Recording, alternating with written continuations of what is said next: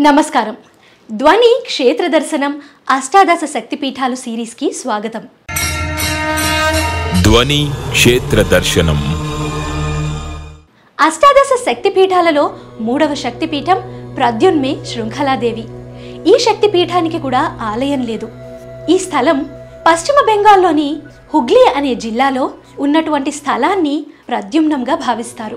అయితే ఈ స్థలంలో అమ్మవారి నేత్రం పడిందని కొందరు స్థనం పడిందని మరికొందరు భావిస్తూ ఉంటారు.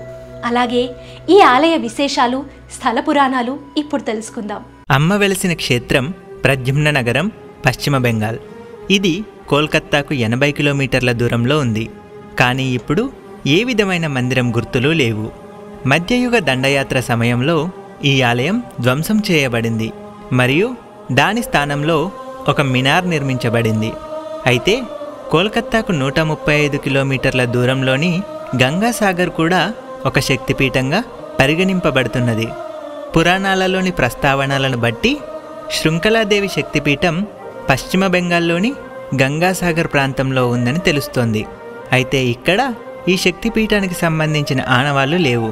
గంగోత్రిలో జన్మించిన గంగా నది ఉత్తరప్రదేశ్ బీహార్ మీదుగా ప్రయాణం చేసి ఇక్కడి సాగరంలో కలుస్తుంది. ఈ కారణంగానే ఈ ప్రాంతానికి గంగాసాగర్ అనే పేరు వచ్చింది. పవిత్రమైన ఈ ప్రదేశంలోనే శృంఖలాదేవి శక్తిపీఠం ఉండి ఉంటుందని అంతా బలంగా విశ్వసిస్తున్నారు. అమ్మవారి స్థనం పడిన ప్రదేశంగా చెప్పుకుంటున్న ఈ శక్తిపీఠంలో ఆమె శక్తిని ఋష్యశృంగ మహర్షి స్థాపించిన కారణంగా ఈ పీఠానికి శృంగలాదేవి పీఠం అనే పేరు వచ్చిందని అంటారు. కాలక్రమంలో ఇదే శృంఖలాదేవి పీఠంగా మారింది. శృంఖల అంటే బంధనము అని అర్థం. బాలింత కట్టుకునే నడికట్టుని కూడా శృంఖల అని అంటారు. అమ్మవారు జగన్మాత కాబట్టి నడికట్టుతో శృంఖలాదేవిగా ఉంటారట. ఎలాగైతే బిడ్డను ప్రసవించిన తర్వాత తల్లి బిడ్డకు పాలిచ్చి కంటికి రెప్పగా చూసుకుంటుందో అలాగే శృంఖలాదేవి కూడా తన భక్తులను కంటికి రెప్పలా కాపాడుతుందని ఇక్కడ భక్తుల విశ్వాసం. ఇక ఆ అమ్మవారి విశేషాల గురించి మరికొన్ని తెలుసుకుందాం. త్రేతాయుగంలో ఋష్యశృంగ మహర్షి శృంఖలాదేవిని ప్రతిష్ఠించినట్టు తెలుస్తుంది.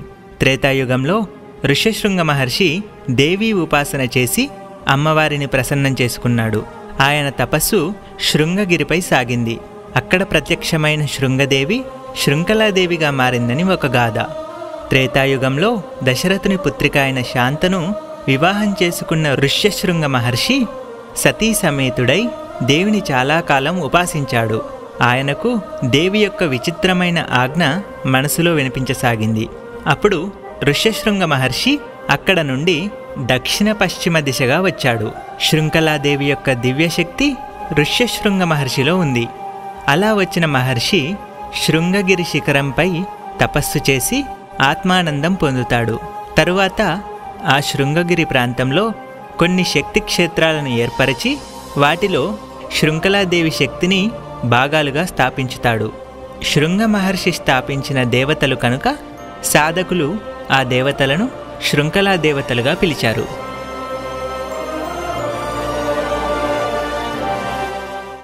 సమస్త జగత్తుకు కన్నతల్లిలా బాలింత కట్టుతో అలరాలే మహాతల్లి మన జగజ్జనని. ఈ శక్తిపీఠం గురించి ఎన్నో వాదనలు కొనసాగుతూనే ఉన్నాయి. కానీ శక్తిపీఠంగా వెలిసిన ప్రతి చోట అమ్మవారు భక్తులకి కొంగు బంగారమై నిలుస్తూ కంటికి రెప్పలా కాపాడుతూనే ఉంది. అమ్మవారి ఉదర భాగం పడిన చోటు ప్రద్యుమ్నం. ఈ క్షేత్రం గుజరాత్లో ఉన్నదని కొందరు కోల్కత్తాకు దగ్గరలో ఉన్నదని మరికొందరు అంటారు. గుజరాత్లోని రాజకోట్కు సమీపాన ఉన్న సురేంద్రనగర్లో కొలువై ఉన్న చోటిల్లా మాతను అక్కడి వారు శృంఖలాదేవిగా భావిస్తారు. కానీ పశ్చిమ బెంగాల్లో ఉన్న పాండువానే అసలైన శక్తి క్షేత్రమని అత్యధికులు విశ్వసిస్తారు.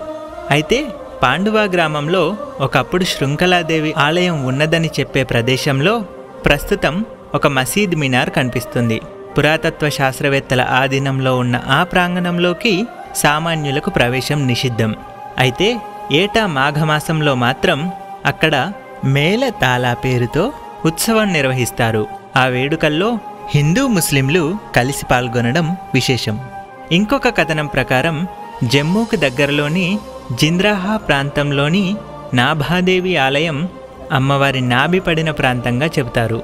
కలియుగంలో ఆదిశంకరాచార్యులు శారదాదేవి విగ్రహాన్ని మాహిష్మతి నగరం నుంచి తీసుకొని వస్తూ శృంగగిరి ప్రాంతానికి వస్తాడు. అక్కడ అమ్మ శక్తి తరంగాలకు లోనవుతాడు. తరువాత ఈ ప్రాంతంలోనే శారదామాతను ప్రతిష్ఠిస్తాడు. శృంఖలాదేవి భక్తుల సమస్యల సంఖ్యలు తొలగించే తల్లిగా పేరు పొందింది. Please subscribe to Dhwani devotional channel